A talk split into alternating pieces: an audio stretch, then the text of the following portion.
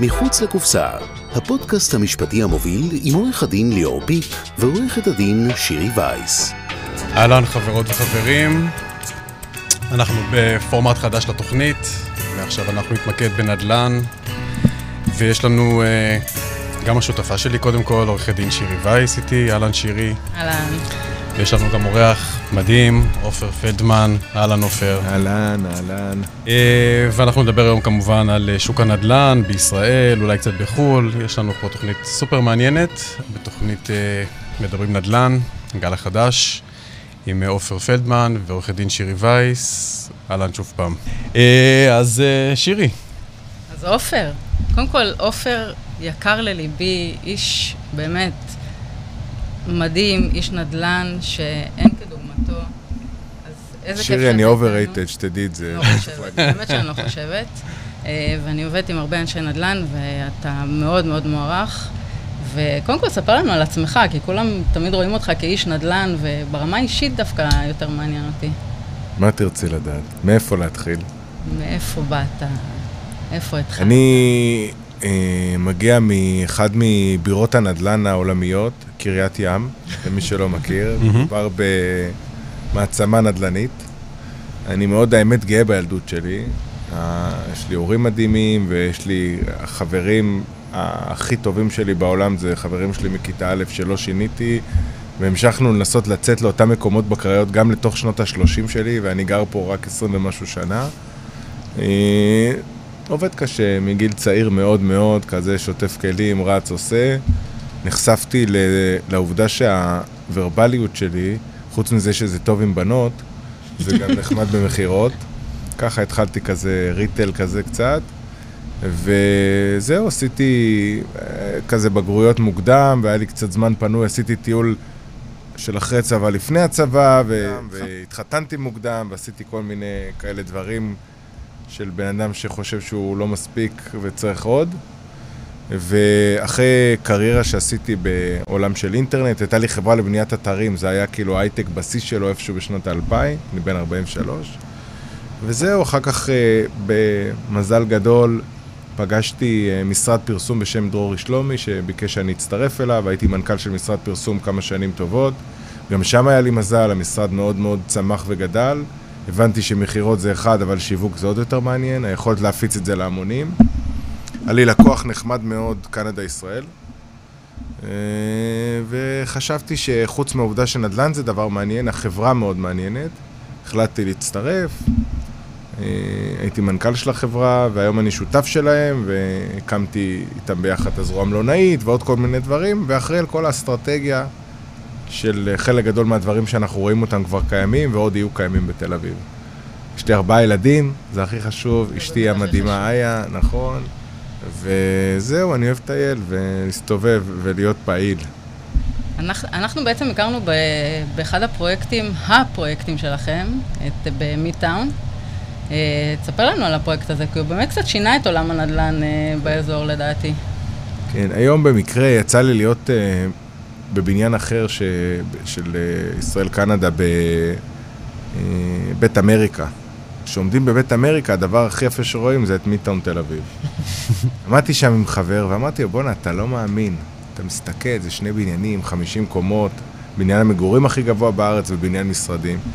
אמרתי, מישהו היה יודע מה עברנו פה, ואת מכירה את זה ואתה מכיר, זה היה לדבר עם הידיים ולספר לאנשים, שומעים, בניין ענק, ורכבת קלה, ועירוב שימושים, וגני ילדים, ואולם ספורט, ושומעים באים מפה ונכנסים משם, וחניון של נכון. אלפיים... לך תספר עכשיו ש... אבל אני ידעתי, אני ידעתי כי כמו כל דבר אחר בחיים, אתה הולך עד הסוף, ואתה, יש לי את המזל לעבוד עם היזמים אה, ברק ואסי הכי מצליחים ונועזים, וצריך להגיד שצריך הרבה אומץ בשביל להמר על דבר כזה. זה היה אז עסקה שהייתה, הגודל שלה היה יותר גדול מהגודל של החברה. ולשבת ולתכנן, משה צור הוא האדריכל המדהים שתכנן את המתחם, ולהבין איך עובד דינמיקה של עירוב שימושים, ולא בעניין הזה של חלוקה למטרים, שלום, זה, זה, זה, אלא איך יחיו ביחד, איך ה existence של זה יהיה. וזה המהות של הכל, איך בן אדם שמתעורר בבוקר בדירה שלו, יורד למטה מה קורה לו, הוא חוצה את הפיאצה מה קורה לו, הוא הולך לבניין משרדי מה קורה לו, אחר כך אולי פוגש במלון איזה מישהו, ואחר כך אוכל ארוחה, ובא להופעה, והנה, הנה, הנה, הנה, וכל זה היה אז, ואת יודעת, אתם יודעים שאני סיפרתי את הסיפור הזה... אני פעם שמעתי סיפור נורא יפה, ואני זה, אני לא חושב שאתה סיפרת לי את זה, אבל אולי כן, אולי זה שכאילו... נסעו יזם ועוד איזה, אתה יודע, ביחד עם עוד איזה שהוא אחד היועצים או משהו כזה לאיזה ש... מקום שלא בו כלום. ואז היזם אומר לו, אתה רואה? אתה רואה שם את המרכז המסחרי, ואתה רואה פה את, ה... את הווילות, ו... והוא אומר, אני מסתכל, ואני רואה שטח, כאילו, אתה יודע, אפילו לא, אתה יודע, עם עצים בד... זה היופי ביזמות, כאילו, ומה כן. ש... זה, זה, זה המדהים, זה, זה vision. כן. זה vision, אבל, אה, אבל עם גם נכונות לעבודה מטורפת, כי, כי להוציא את ה vision לפועל, זה, זה, לפועל זה כאילו בעצם, ה, זה, זה, זה לא צחוק. תראה, אני אגיד לך שיש יש כאן אה, שני דברים ב, ב, בעולם של אחריות רגע, מהמם. ברדיו חברתי. אחד, לעובדה שמה שאתה בונה יישאר הרבה הרבה הרבה אחריך. כן. והמחויבות לקו הרקיע, לאלמנטים ה... ה-day to day של דבר כזה, אתה אומר, שמע, אני עושה פה משהו, זה חורץ גורלות בקטע מטורף, לא רק פיננסים כמובן. בצד השני, אנשים שקונים לך מוצר על הנייר, וסיפרת להם עם הידיים, ואתה רואים את התחנה, אתם רואים את המגדל, אתם רואים... האחריות הזאת, כשאתה יזם, זה נראה לך טוב, נדבר עוד אה, שש שנים. זה מגיע, מגיע מהר. אז במקרה כזה, חלק מהאחריות פה הייתה לרוץ אחוז אמוק, לדאוג שכל מה שאמרת יקרה ויקרה יותר טוב קצת. exceed expectation, כל הזמן לנסות להקדים את עצמך. אז כשאתה אומר, אני לא רוצה לעשות ריטל, יש למטה קמעונאות של 17,000 מטר. זה ענק, זה בגודל של רמת אביב, השטח המסחרי. אז אחד, להחליט שזה מדרכות ורחובות ולא קניון, כי קניון זה לא מעניין, ולנו אין יתרון בו אז. שתיים, להבין שאתה לא רוצה שחקני רשת כאלה שאתה רואה אותם בכל מקום, שהם נהדרים והם סוחרים בטוחים, ואתה רוצה לעשות אינטרטיימנט, אתה רוצה לחשוב שאתה במדבר, אף אחד לא רוצה לבוא אליך בחיים, אתה צריך להתחנן לאנשים שיבואו, עכשיו בוא תהיה אטרקטיבי. מהמם. אז תביא את הזאפה. אוקיי, הנה הווניו הכי גדול. האמת שזאפה זה יציאה, חבל. עכשיו לידו תצמיד קיר טיפוס מטורף שמארח תחרויות מכל העולם. אוקיי, מי השף הכי מעניין בבולנג'רי בעולם? בואו נביא את קייזר. עכשיו, מי זה? חייבים משהו של קעקועים, חייבים להישאר צעירים. טוב, נביא את גידה של הקעקועים. יש גם הר קפה, יש גם ארומה. אה, יש עוד, יש סופר שהוא מדליק, שהוא שכונתי ואתה רושם בקופה. זה דינמיקה מאוד מאוד מיוחדת, ועוד ועוד עסקים, ואז לפתוח בית מלון שהוא מלון של עסקים, שהוא שלנו, אבל הוא קורא תיגר על מה ש... כאילו, אין סיכוי שנעשה עוד מלון שכל החדרים נראים אותו דבר ונקלל את העובדה ששלחו אותנו לאיפשהו לחו"ל. כולם חושבים שזה כיף. חלאס כבר, אתה... אני תמיד מתאר לכולם את הסיטואציה, אולי נדבר אחר כך על מלונות, אבל רק במשפט, שאתה מגיע למלון ואתה גורר את הטרולי שלך, ואתה עם החולצה בחוץ כבר מקומט, אתה מסתכל ימינה, אתה רואה את המראה עם עצמך, עם מקומט, ואז אתה רואה שזה לא מראה, זה עוד בן אדם כמוך שהגיע לחדר, ישכב שם על המיטה, לא זוכר איפה הוא, מזפזפ, מחפש דברים שאף אחד לא רוצה לראות, ורק הוא מי שלבד בחדר, אתה אומר, זה לא חייב להיות ככה, אפשר לעשות לבן אדם מעניין. וכיף. מהמם. זה לא עולה יותר יקר, זה בכלל טוב. זה חלק מהדינמיקה הזאת, והמחויבות הזאת והאחריות הזאת מביאה עירוב שימושים. יש שם גם ילדים, שהגן ילדים הזה, הוא, הוא בני, בנינו אותו לעירייה, כמו אולם ספורט ענק, הכל באותו. הגן ילדים נמצא בקומה שלישית, שיושב מתחת למלון, שיושב מתחת לסופר. בגן ילדים הזה יש סוחר פרטי, שאחרי שבנינו אותו עם העזרים, קריית תל אביב אוהבת שבונים בשבילה דברים יפים, בנינו אותו מאוד יפה, הגיע גן פרטי ששכר, עקר את כל הדברים היפים, ושם לול תרנגולים. בלול תרנגולים, כלומר, יש לנו תלונות בפרויקט מיטאון תל אביב, מהדיירים שהתרנגולים מעירים אותם בבוקר. אז זה לספר לך גם דברים שיש לא צפויים קצת בתוך אה, כזה מתחם. לא, זה פרויקט מדהים. והמלון כבר נפתח שם?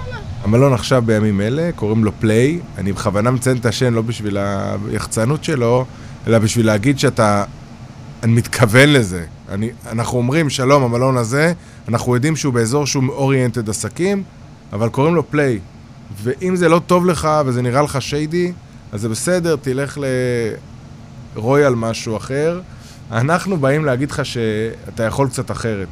היה לי מזל כשטיפלתי, ב- ב- ב- כשהייתי פרסומאי, טיפלתי ב Alfa Romeo, והמצאנו שם משפט שאני מאוד אוהב אותו, זה שאתה נושם לא אומר שאתה חי. וזה אג'נדה לחיים. תמיד היו שואלים אותי, שלום, מנכ"ל, כאילו, ואני עוד השקעתי היום, באתי לבוש יפה, חולצה עם כפתורים, זה בכלל, אה, אבל להתגלח, לא התגלחתי. זה, יש משחק, לא חייבים לשחק אותו ועדיין להיות מעולים. ולהפך, הבידול, השונה, האחר והמעניין הוא הכוכב של הכל.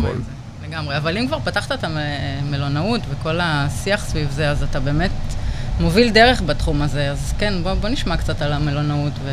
על ה vision. אה, כן.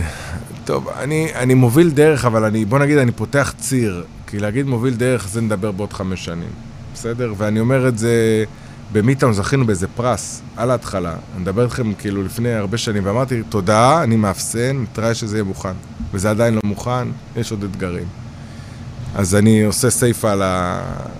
אבל זה סיפור מעניין. דבר ראשון, החברה ב hospitality כבר הרבה שנים. ההתייחסות שלנו לפרויקט גם של מגורים וגם של משרדים, הוא, אנחנו מרגישים שיש חוויית אירוח. מי שיבקר אצלנו במשרדים, ישאלו אותך חמש פעמים מה אתה שותה, ואם תעיז לא לשתות, קפה עופר למשל, אחד המותגים, לא תשתה, יכריחו אותך לשתות, בסוף תתייאש, תזמין שתייה. כי זה חלק מהעניין, תרגיש, אתה... ואתה אומר, רגע, אני כבר בהוספיטליטי, ואני כבר ב... רוצה להשכיר מקומות, אולי נעשה את זה לבד. התמזל מזלי ויש לי חבר טוב ששמו ראובן אלקס, הוא היה מנכ"ל של פטל, ולפני זה מנכ"ל רימונים, והוא חבר, והוא איש טוב, והתחלנו להשתעשע, אולי נעשה איזה מלון במיטאון, ואז אמרתי, רגע, מה זה, כאילו רציתי שהוא ישכיר. אמרתי, רגע, למה תשכיר? בוא נעשה ביחד. ככה זה נולד. ועבדנו בבניין המשרדים, וזה גבוה ונוף, ואתה עומד ויפה. אמרתי לו, ראובן, שמע רגע, בוא נרד רגע למטה. מתחת ל... עכשיו, הצפוי הוא, שלום, הנה בניין משרדים, בוא נעשה נוף, אהלן, נוף, זה ויו, זה ויו, זה ויו, הנה החדרים, מחולקים למודולים, הכל ברור כבר. ירדתי איתו למטה, ואמרתי, תראה, הבניין משרדי, המסחר למטה הוא ורטיקלי, יש לו קומת קרקע, ואז עוד קומה ועוד קומה. בעולם אוהבים את זה, אתה נכנס לחנות של נייקי uh, טאון, אתה יורד למטה, אתה עולה למטה, סבבה לך. בארץ לא יודעים לאכול את זה. ויש לי שטח מסחרי שם. אמרתי, תאר לך, שפה היה מלון, ואנחנו נחלק אותו מעל המסחר במבננים שונים, ונייצר באמצע עיר כפר. לא שזה כפר, החדרים, בגלל שמסחר יש לו גובה, נעשה פה חזר, חדרים שבגובה שלהם נשתעשע עם החלל בתלת מימד, לא רק שלום הנה מיטה והנה קירות. Mm-hmm. וניתן לאנשים משהו מעניין. שמע, עופר, על מה אתה מדבר? זה איך, מה... תפעולית, אמר, עזב תפעול, תפעול זה של פעם. בוא נתרכז ולעשות משהו מעניין, אנשים אוהבים לשלם על מה שמעניין אותם. ואז התחלנו לגבש את הרעיון הזה. זו דוגמה מאוד טובה. ואת השם המצאנו אחרי שהבנו מה המוצר.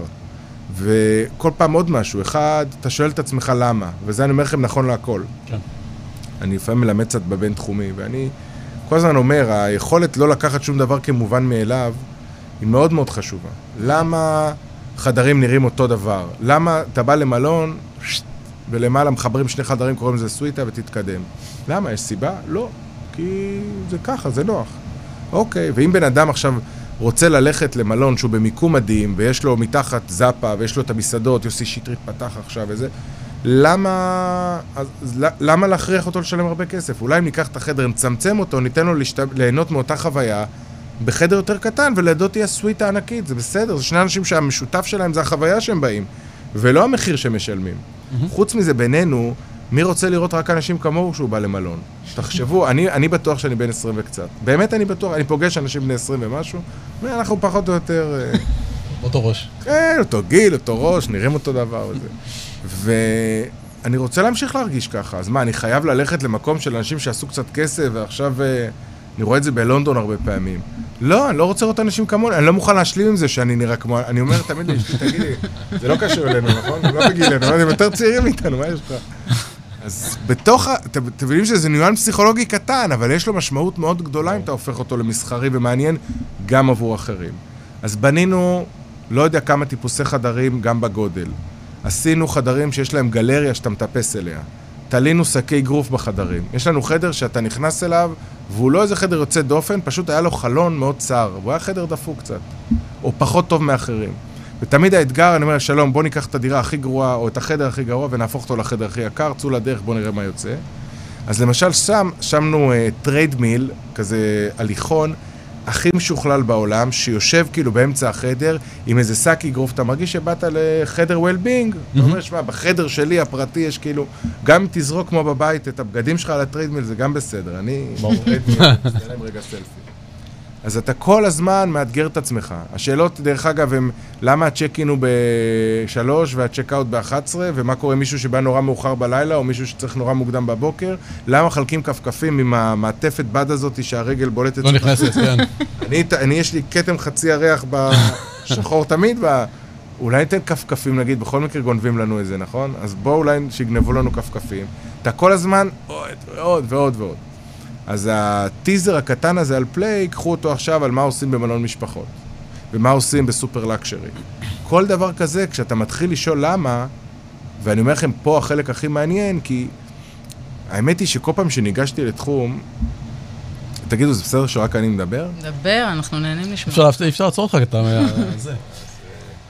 תראה, אני- אני האמת, אבל אני רוצה- אני רוצה קצת ככה, זה באמת... מזל ששאלתי. באמת הייתי ממשיך, מסכן, השתעמם כבר, ועכשיו... אה, אתה יודע, לפני התוכנית, אנחנו מכירים אותך קצת, אמרתי לשירי לפני התוכנית, אנחנו נגיד לך, היי עופר, מה שלומך? מפה 50 דקות, יש לך... אני מנסה לשים נקודה איפשהו. תגיד לי משהו, תשתף אותנו קצת, כי באמת אה, דברים, דברים די גדולים קורים בתחום הנדל"ן, בארץ, בעולם, והקורונה שיבשה את הכל, מה שחשבנו קורה בדיוק ההפך, כאילו דברים באמת... אה, אה, זאת אומרת, אפשר לנתח אותם, אני מניח שאתה מנתח אותם ואתם מנתחים אותם ואתם כאילו מצליחים להבין את המגמות, אבל העולם משתגע קצת, כאילו. כן. תראה, העולם משתגע, אבל באיזשהו אופן מוזר, אפשר מהמם. לצפות את זה. כלומר, אי אפשר לצפות את מה שקרה, אבל אפשר לנסות לחשוב מי אנחנו, ואני מהמם. אנסה להסביר. ראשית כל, אנחנו חיה חברתית. זה אפשר לצפות. ייקחו לנו את האלמנט הזה, ואני אומר לכם שזה הרבה יותר חזק. אני, לא נעים לי להגיד את זה ככה בשידור, אני לפעמים לא בא לראות אף אחד. כיוון שהעיסוק שלי הוא אנשים, אז אני מתעייף מזה. נגיד אירועי mingling, אני מעדיף להימנע.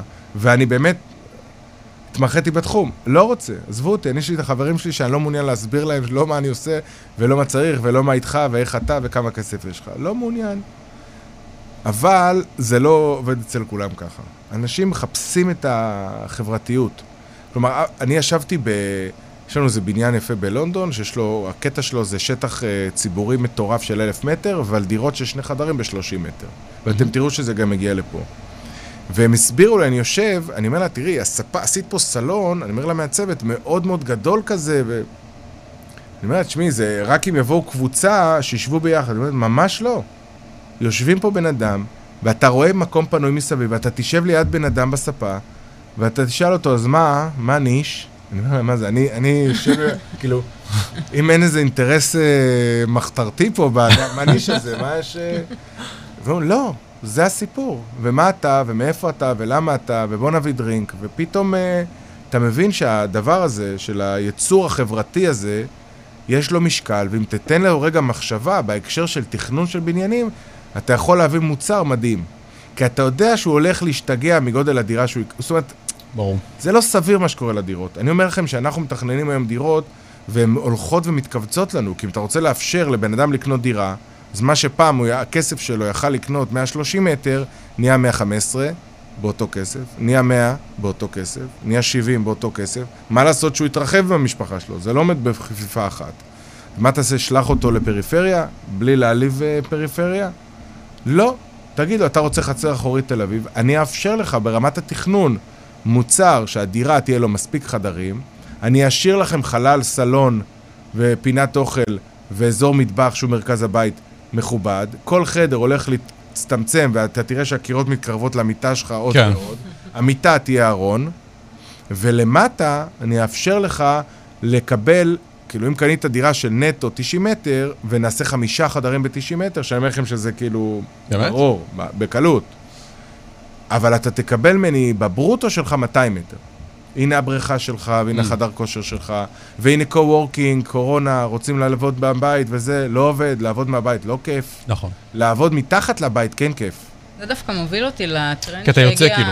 שהגיע מהעולם וכל אירופה וארצות הברית וכולם אה, בשכירות לטווח ארוך, ונראה לי שאנחנו לגמרי הולכים לשם בענק אה, לכיוון הזה, בגלל כל המחירים, בגלל אנשים שלא יכלו להרשות כן. לעצמם באמת אה, לקנות, וזה די פתרון טוב, לא? קודם כל זה התחום הכי חם שאפשר לדמיין. כן, הכי חם שיש היום. אני אפילו שותה מים לקראת הדיבור על התחום. קודם כל, ישראל היסטורית, אנחנו יחסית אחוז קטן יותר של האוכלוסייה גר בשכירות. אבל האחוז הזה ילך ויעלה מן הסתם, כי אנחנו בסוף, אנחנו כמו כל העולם, אין מה... זה, זה לא שהוא יותר קטן, זה, זה בלתי ש- ניתן לתיאור נכון. הדיספרופורציה בינינו לבין כל מקום אחר בעולם. נכון. זה לא שאתה אומר, טוב, בוא נשווה את תל אביב ללונדון, או ניו יורק, או פריז. זה בוא נשווה את זה למולטי פמילי בדרום ויסקונסין עכשיו. גם שם אף אחד לא קונה דירה. מהמם. אז קודם כל, העולם מתחלק לכאלה שיש להם דירות וכאלה שאין. זה עצוב מאוד, אבל זה הולך לקרות. זאת אומרת, הדור זה הבא... קורה. זה זה קורה, מתחיל, אבל הם, כן. הם צעירים עדיין, אז זה לא נחשב שאין להם דירה, כי הם חושבים שעוד מעט תהיה להם דירה. מתחיל, כן. אבל יכול להיות שלא תהיה להם עוד מעט דירה. נכון. או שתהיה להם דירה שהוא נכס כלכלי ולא נכס למגורים. ואז מבחינתי זה לא דירה. זה... השקעה. לא, במקום אה, אג"ח הוא קנה... כן, זה השקעה. שזה אחלה. כן. כי אתה לפחות על הגלגל. אה, ונדבר על משקיעים כן, תרצו כן. אחר כך. אני רק אומר שהתחום הזה הולך להיות ענק. וזה מטורף לראות בעולם איך שזה בכלל לא בחשבון של יזם למכור דירות. זאת אומרת, אתה אומר שלום, ואומרים לך, איזה למכור, איך מוכרים? למי? אומר, איזה למכור? מה אתה מי מוכר? בעולם הם מקבלים גם הגנות על השכירויות, ו... אז אני אומר לך, תראי, זה תלוי איפה ומה, ואני מאמין גדול בשוק חופשי, זה קשור כנראה לקפיטליזם הטהור שנהיה ממני, אני לא יודע. אני לא יודע לשיר את האינטרנציונל. אם תרצו אני אדגים, אבל אה, נהיה ממני משהו שחושב שכסף יכול לעשות טוב ולפתור בעיות ולשפר איכות חיים, ואז לאנשים יש מה להפסיד, ואז הם לא יילחמו אחד בשני, יש לי איזה תיאוריה אם תרצו. אמ, אז אני חושב שהתחום הזה, קודם כל עובדתית, מכרזים לדיור להשכרה קורים וקורים המון. עובדה, הולך להיות פה דיור להשכרה בקנה מידה גדול מאוד. מהמם. עכשיו השאלה איך מביאים את הלקוחות. אני אומר לכם שגם אה, חברות שאומרות, אני, אני קונה, הרי התשואה למגורים היא תשואה נמוכה. זאת אומרת, אם ניקח היום כל אה, אה, מאזין בר מזל שלנו, שיש לו אה, דירה, אז כנראה שהוא מרוויח בין 2.5 ל-3.5 אחוז תשואה. במקרה הטוב. אם הוא לא יודע לספור את התיווך ואת החודש יתקלקל לו הביוב. אנשים לא יודעים לס- לספור את כן. ה- את מה שיוצא להם. את ההוצאות, כן. כן. מצד שני, העליית ערך הייתה כל כך משמעותית לאורך השנים, ואני גם חושב שהיא תמשיך להיות, לא יודע באיזה עוצמות, אבל זה קשור בהיצע וביקוש, אוכלוסייה שגדלה, אם תרצו נדבר על זה גם. ולכן אין מנוס. זאת אומרת, האפשרות היחידה של בן אדם היא לגור בשכירות. למה הוא לא גר בשכירות? אחד, בגלל הפסיכולוגיה, מה אני אין לי דירה, ושתיים, אני לא יודע אם אני יכול לסמוך על זה.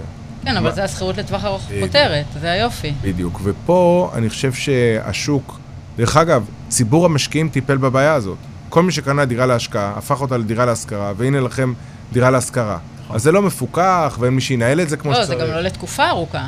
השכירות לטווח ארוך, יש לך אה, חמש שנים, יש לך עשר שנים. נכון. גם דיירים בדירות לפעמים רוצים את הוורסטיליות הזאת. אתה אומר, אני לא אקנה את ה... אני לא צריך ל- לתפוס עכשיו... אנשים קונים לפעמים את הדירה הבאה שלהם, כי הם עושים איזה חשבון כזה. פה לא צריך את הדירה הבאה שלי. אני אספר לכם סוד, בסדר? יש איזה בניין, לא משנה איפה, שהמחשבה שלי הוא בניין שאנשים יוכלו להתחיל בו בדירה מאוד קטנה, לגדול גדול. לדירה יותר גדולה ולגדול. בניין דינמי. ואז מה, אני כבר טוב לי פה, מה אני עכשיו, הרי אני מחפש בשכונה, נכון? כיף לי, אני לא רוצה לזוז מאיפה שאני, אנשים אוהבים את איפה שהם נמצאים, לא משנה אם רע להם כן, איפה שהם ילדים נמצאים. בגן, בית ספר. בממוצע, כל כמה זמן אנשים עוברים... אה, תראה, זה מאוד מאוד תלוי. קח את חיפה, התשובה היא לא עוברים. מתים ונולדים באותה דירה, למשל. אותה דירה? כן, ברור. מורישים אותה, ואז מקסימום הילד שלך ממשיך לגור שם, ואתה מרשה לעצמך להתפנק. למה? כי זה זול יותר, כי זה קונים דירות הפסיכולוגיה. יותר גדולות גם? זה הפסיכולוגיה. אוקיי. וזה דבר מדהים, ואני גיליתי את התופעה הזאת חוזרת בוורשה, למשל. מהמם. אני מתעניין בסוציולוגיה, דמוגרפיה וסוציולוגיה יותר מעניין מבלוקים ובטונים, אני אומר לכם. ומי שפיצח את זה, אני חושב שיכול להצליח ביותר.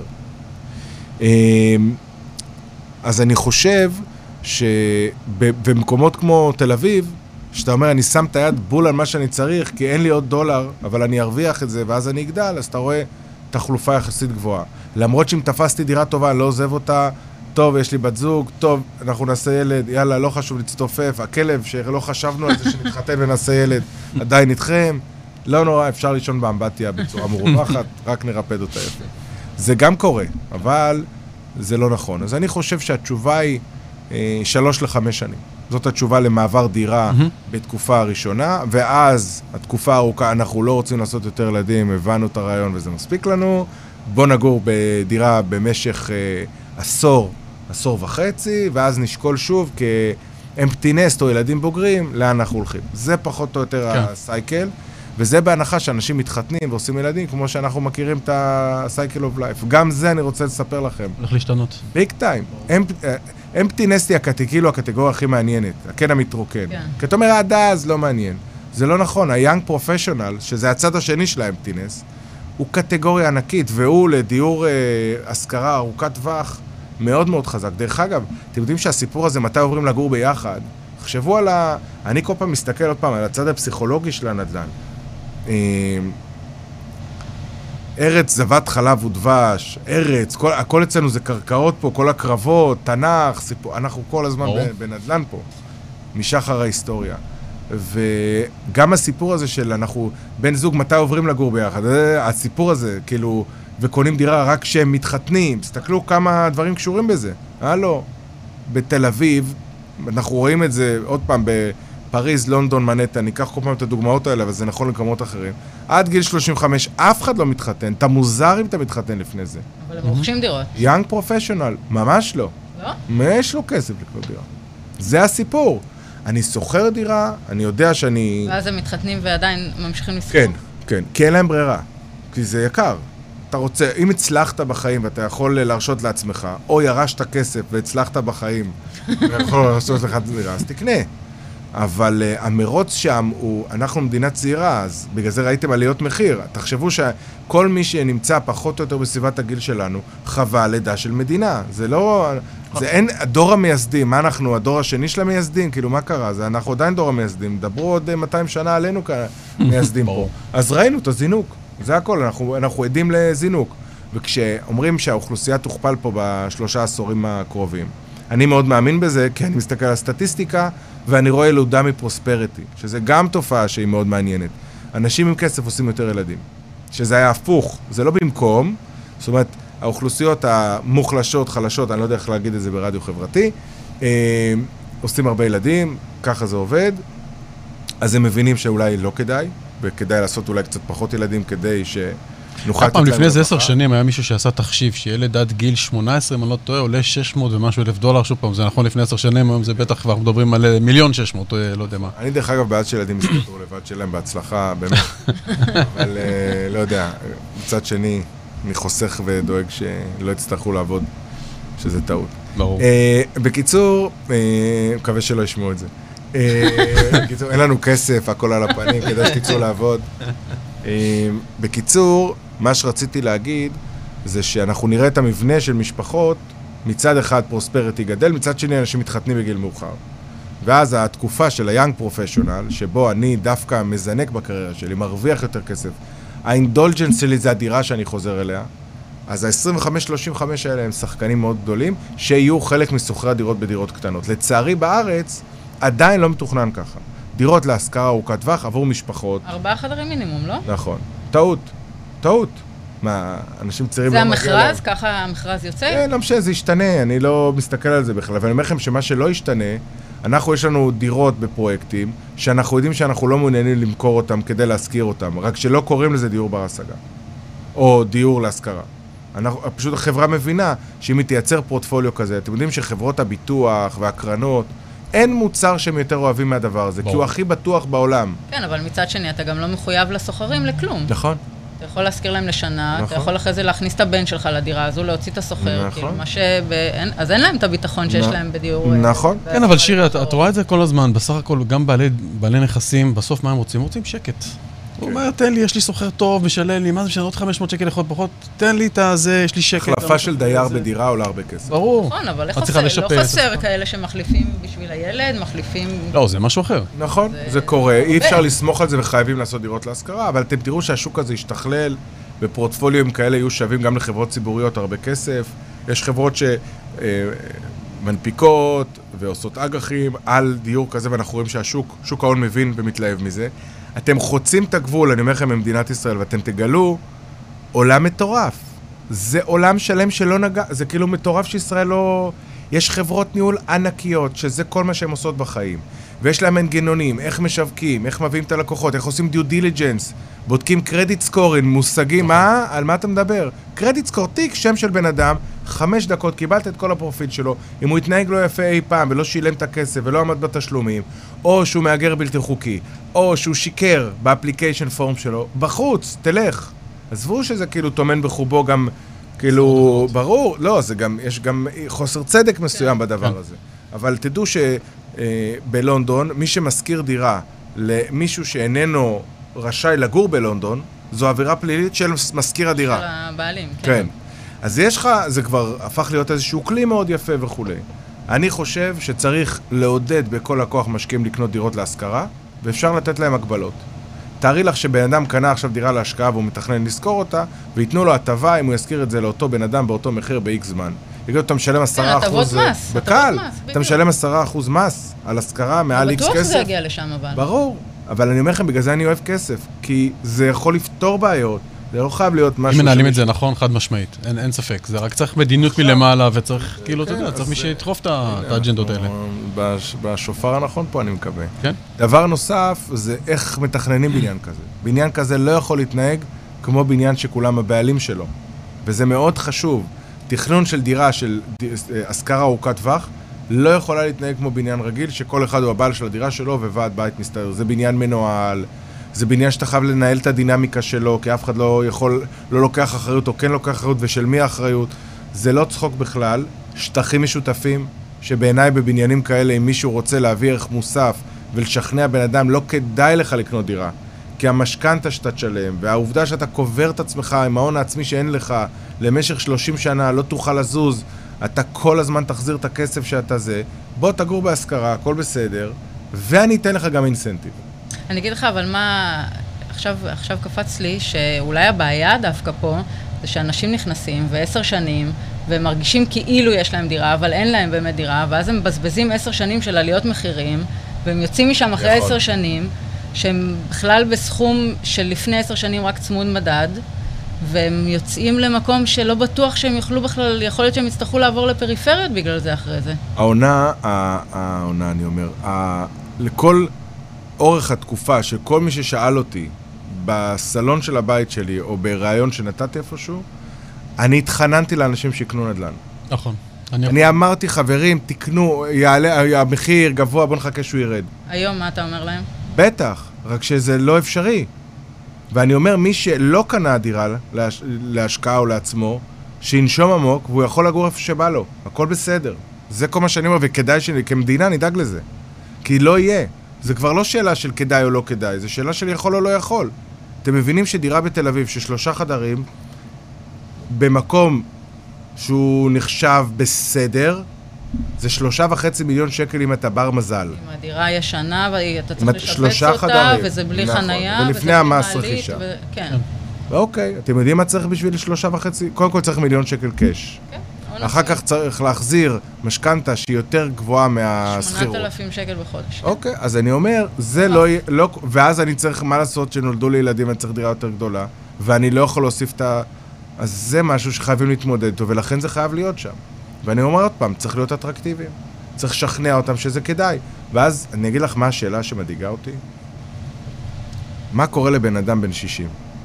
אני אומר לך את האמת של שאין לו דירה? כן. אני עכשיו מדבר באמת כישראלי, אה, מה קורה לבן אדם שהגיע לגיל... הוא חי בשכירות כל החיים והוא הגיע לגיל 60, שזה צעיר מאוד, אבל...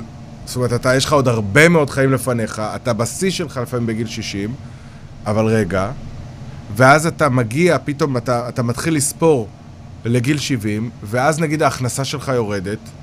אני מדבר, על ה, אני מדבר על הדאגה של בן אדם בשלב הזה. והוא הגיע לגיל 70, והוא כבר לא יכול להתפרנס כמו שהוא התפרנס מקודם, והוא צריך להמשיך לשלם את השכר דירה. אני חושבת שזה מה שיהיה עוד 20-30 שנה. אז מה עושים?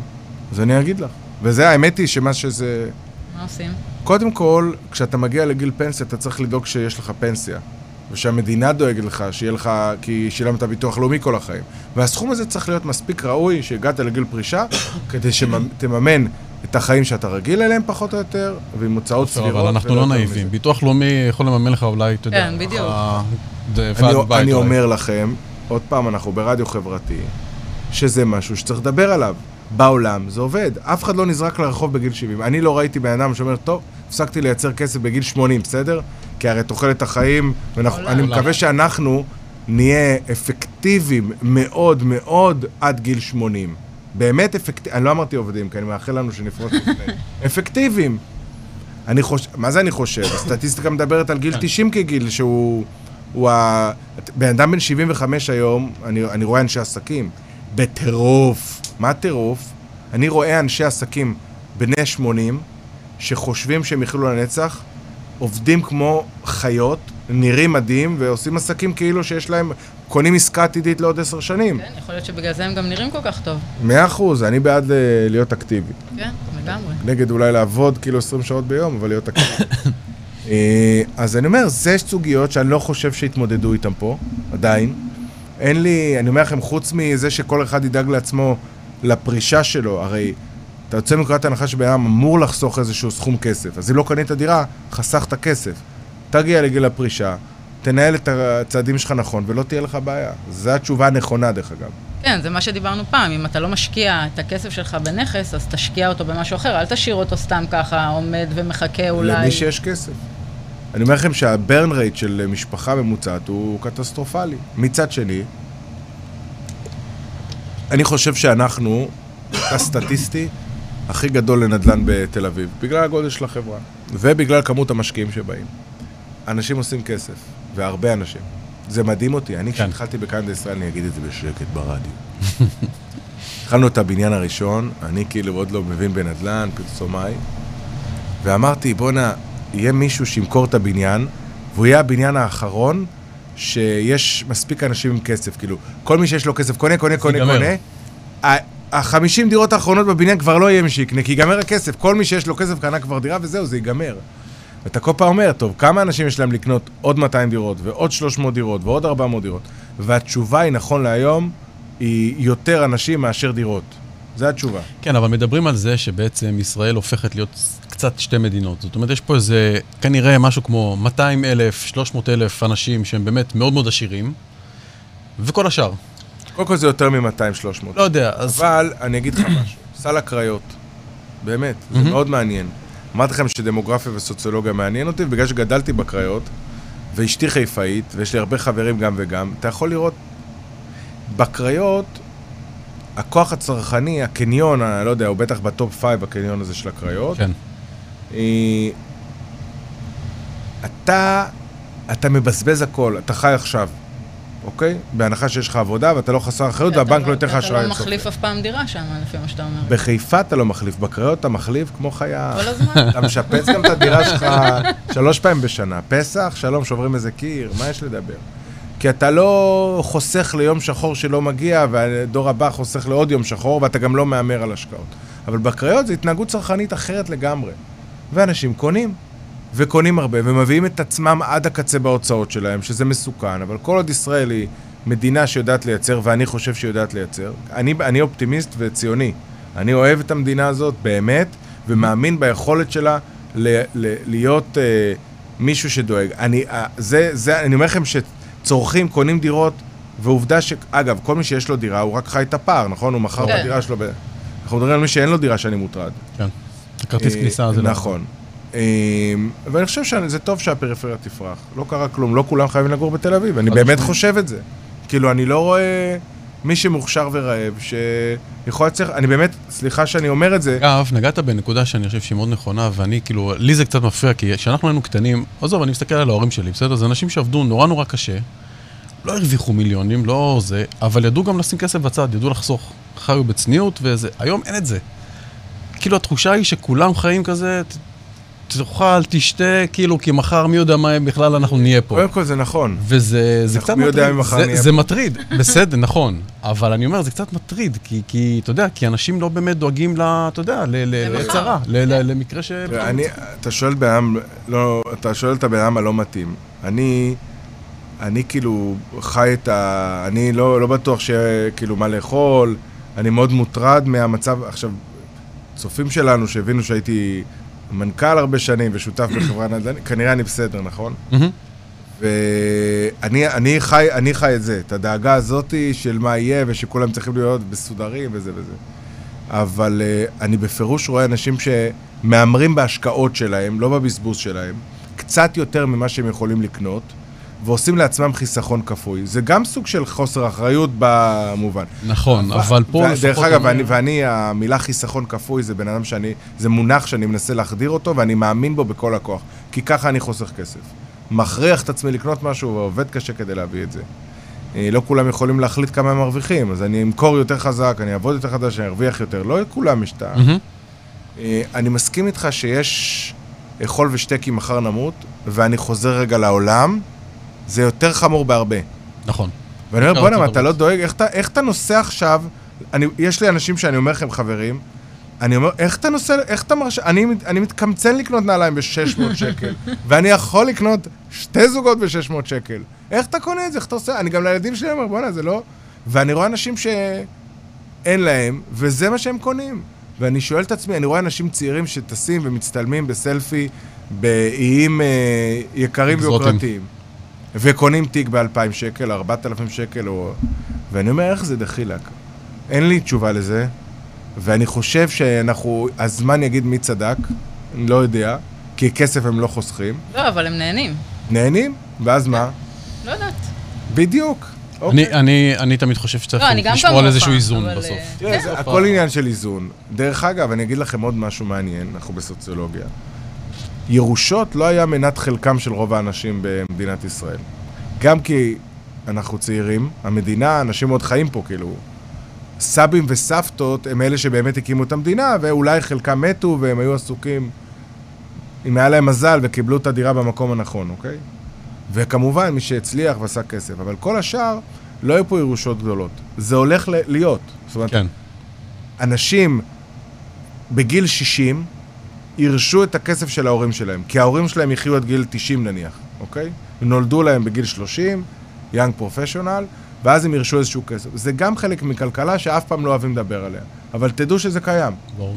בן אדם לא היה לו דירה, לא היה לו דירה, לא היה לו דירה, לא היה לו דירה, זה נלחץ, עשה, טה-טה-טה, בסוף קנה איזה דירה, נאבק כל החיים וזה, פתאום בום, ירש חצי דירה. אגב, אבל זה יוצר צרות אחרות. אני מסתכל על אירופה למשל, כמדינה ששם הירושות זה חלק מהזה, אתה יודע, והם צברו הרבה מאוד הון, והם הופכים להיות, אה, אה, אתה יודע, אה, יבשת של פרזיטים. פרזיטים, אתה יודע, אין מה כן. לעשות. כאילו, זה בסוף אנשים, רגיל, לא, מש... כן. לא משנה מה הם יעשו, הם יודעים שהם יקבלו בסוף את ה... זה, זה, זה בעיה... גם, גם חוסר מוטיבציות ועוד כל מיני דברים שזה גורר עם זה, ו... נכון, אבל uh, אתה שואל מאיפה יבוא לאנשים הכסף של הזה, זה עוד איזשהו משהו. אז בסוף, אתה, תראה, אני, כיתוב כלכלי, הוא צריך להדאיג את כולם. תמיד. אני באמת באמת מאמין בזה. אני חושב שהיה איזה, ראיתי איזה תוכנית טלוויזיה מעניינת, אז אני... היה שם ניסוי שהוא ניסוי מוכר וידוע, שני אנשים בשולחן, אחד מקבל אלף שקל, השני לא מקבל כלום, ואומרים להוא עם האלף שקל, אתה צריך לתת סכום לשני שהוא יסכים לקבל. אם הוא לא מסכים לקבל, אף אחד לא מקבל כלום. אז אתה מבין שאם יש לי אלף שקל, אתן לך מאה, תגידי, אה, כן, מאה, אף אחד לא כלום. אבל אם אתן לך חמש מאות, בטוח תסכימי. אז יכול להיות שהסכום הוא ארבע מאות, יכול להיות 300, אני לא בטוח. כלומר, הנטייה הטבעית שלנו הוא לשתף, כי אתה מבין שיצא לך יותר טוב אם הצד השני יהיה מבסוט, כי יהיה לו מה להפסיד. העיקרון הזה, זה הקרדיט לתוכנית של אה, דן אריאלי שראיתי בערוץ אחד. אה, העיקרון הזה הוא, הוא דבר נכון, ואני חושב ש... שוב, אמרתי שכסף הוא דבר טוב, אני חושב שלמי שהוא אויב שלנו, לא משנה מי אתם רוצים להסתכל עליו, אם יהיה לו מה להפסיד, אז הוא לא... אז, אז יהיה שוויון כוחות לפחות במאבק. כי עם כל הכבוד למלחמה, אני מעוניין ללכת לסרט ושלא יפגיזו אותי. אז ברור. אם רק צד אחד זה מפריע לו שהוא לא יכול ללכת, כי אולי תהיה אזעקה שתתפוס אותו באמצע, והצד השני זה זה, זה, זה אין לו סרט ללכת אליו, אז הוא ימשיך להפציץ. בוא ניתן לו איזה סרט שגם הוא יהיה עסוק בערב, אולי לא ייראה עליי. אולי זה נאיבי, אבל אני באמת חושב ש, מהמם. שזה חלק מה, מהסיפור. אה, בהחלט. האמת, אני מסכים עם כל מילה. יפה. רואים, בדרך כלל אני לא מסכים. לא, אנחנו גם באנו, עם, אה, אה, מסרים חברתיים עמוקים, אנחנו לא צחוק כן, היום. באנו עם אה? אג'נדה. כי הסיפור הזה עם החברתי פה, אני אוהב את הלוגו גם שלכם, כל הכבוד. כן, כן, כן. אה, אני אגיד לך, אם אתה אומר הם, אתה יודע שאני, לא- אצלי אין ואקום, אין שתיקה מביכה זה? אמרתי לכם שאני טוב במינגלינג, זה חלק מהעניין. גם כשאחרים שותקים ביניהם, אני נכנס לשיחה כדי שלא יהיה להם, לא. נעים. אז אני אגיד לכם משהו על מלונאות, נחזור לזה כן. רגע. במלונאות, ההתמודדות של המלונות עסקים, שאני אומר, אתה תבוא למלון עסקים, אתה תרצה לחזור עם אה, בן בת הזוג שלך בסוף שבוע. זה המטרה שלי, אני אומר, בואנה, תשמע, מגניב פה לאללה, אני אחזור לפה, נסגור עם איזה הופעה למטה ומסעדה. וזה נכון לכל מקום וכל זה. ביוקרה, אני אומר, תשמע, יש דברים שכסף לא יכול לקנות. אני, אומר, אני הולך איתכם הפוך רגע, אתם שואלים מה האסטרטגיה. כן. ב, וזה זה, המ- זה המתווה במלונות אצלנו. יש דברים שכסף לא יכול לקנות. אתה יודע שאתה תקבל שירות מהסרטים, שגם זה כסף לא תמיד יכול לקנות. אתה יודע שאתה תקבל חדר יפה והכל יהיה נקי, אבל את זה אתה כבר מכיר מכל מקום אחר. הלוק שלי הוא, אוקיי, ראינו את זה, וכנראה הדירה שלך יותר יפה מכל מקום שתלך, לכל מלון. אז נשאר לך משהו שאתה לא יכול לקנות בכסף. שעולה כסף, אבל אתה לא יכול לקנות אותו בכסף, וזה באמת היכולת לייצר חוויה. אז זה הכיוון, אוקיי? אנחנו, יש לנו מלון ראשון כזה שהוא גלי כנרת, מדליק לאללה, שף, אסף גרנית, אין חדר אוכל, כאילו המון פרדיגמות, אין חדר אוכל, יש לך מסעדה, לך תאכל במסעדה. מה זה חדר אוכל? מה, אני אעבור עם מגש עכשיו? יוריד את ה... לא. אני גם חושב שאכילה בריאה, ב... עכשיו אני מנסה לשכנע את כולם. אצלנו, אני אומר, שמע, אני רוצה לעשות מדריך לאורח איך אוכלים נכון בבית מלון. ראשית, עליך לעשות סיבוב בלי צלחת, בחן היטב את השטח. אתה מחנך את ה... כן, כי אתה התחלת עם הצלחת, העמסת, אין לה מקום, שיט, אין לי מקום לדבר הזה, אני אחזור לזה אחר כך. ועוד סיבוב ועוד סיבוב, כן. אחרי שעשית סקירה מסודרת, תחזור רק עם הסלטים, תניח אותם יפה על השולחן. תחזור בבקשה ככה רק מנה ראשונה, תאכל אותה, ואז תחזור לעיקרית. אתה, אתה שמת, הרי הכל על הצלחת הזה מתקרר בינתיים, נכון? עד שתחזור לעיקרית, אתה כבר לא רעב. ותאכל... אנחנו מתחילים להתקרב לסוף, אני רוצה, יש לי מלא שאלות עוד לשאול אותך. דבר אחד... אני רק אגיד לך מה רציתי כן, להגיד כן, עם כן, הפואנטה. שהערכת, אני מעריך בדברים, זה אנחנו יודעים כבר. אני רק רוצה להגיד שהאתגר הוא לא ב high-end, והוא לא ב... הוא, גם, אבל... והפליי הבנתם. מה קורה ב mid-range? דיברנו פשוט על הקטגוריה הזאת. איך אתה אומר שמלונות שיש להם מחיר נורמלי, שאני רוצה ללכת ארבע פעמים בשנה לבית מלון, אני רוצה מאוד ליהנות, ועדיין אתה נותן מוצר שהוא ראוי. ולא אתה אומר, טוב, נו, זה מה שאני יכול לקנות, או אני רוצה ללכת כמה פעמים, או אני הולך עם הילדים, זה לא כל כך משנה. שם האתגר הכי גדול. הכי גדול ביפר, איך אני הולך למקום ולרשת מלונות שאני יודע שאני בא במחיר סבבה ואני בא עם הילדים כי עשיתי ארבעה ילדים, כי אני בפרוספריטי של הקטגוריה הראשונה, ואיך אני מייצר משהו שהוא מספיק מעניין, כדי שאני כל אוכל... כן, ואני אומר לכם שזה האתגר הכי גדול. כי אתה בעסק תפעולי, שאתה כל הזמן חי על התקציבים, אתה לא יכול לתת אינסוף, אתה חייב לתת חוויה.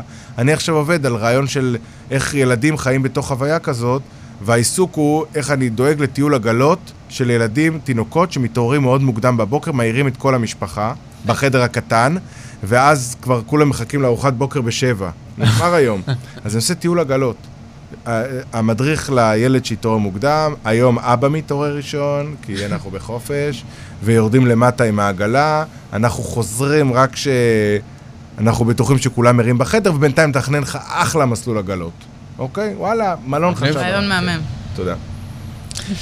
אני מאוד אהבתי אצלך תמיד שאתה... אה, אתה לא סתם מכרת דירות, לא, אתם לא מכרתם דירות או נכסים, אתם כאילו נכנסתם קצת לראש של הקונה, כאילו, ובעצם הראיתם לו איך למעשה הוא, גם שזה קונה שרוצה להשתמש, איך הוא בעצם מרוויח, איך הוא כאילו בעצם זה השקעה שהיא כדאית.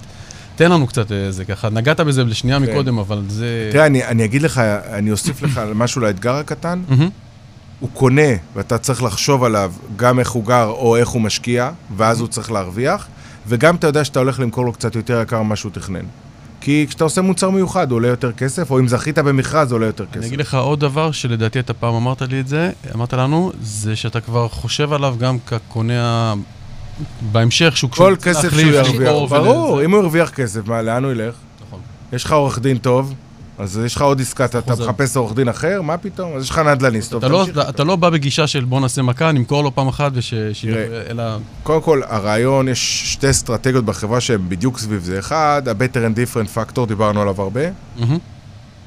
שתיים, בית השקעות לנדל"ן. שזה בדיוק הרעיון לייצר פורטפוליו לאנשים ולנסות לרכז את זה בבית אחד. אנשים לא טומטומים, אתה אומר להם לקנות אז הם קונים. הם. אתה צריך להיות עם איזה ערך מוסף. אז אני אגיד לך, היכולת לעשות storytelling ולהגיד בוא לבניין, הנה למדנו ברמת אביב, שעושים שכונה שכולה נראית אותו דבר, הבניינים הם סתם, הם ישנים, המחירים הם מאוד גבוהים, אין מרפסות, אין כלום, אז אתה אומר, איך משלמים פה כל כך הרבה? משלמים כל כך הרבה כי אוהבים את האזור, וזה מה שבנו.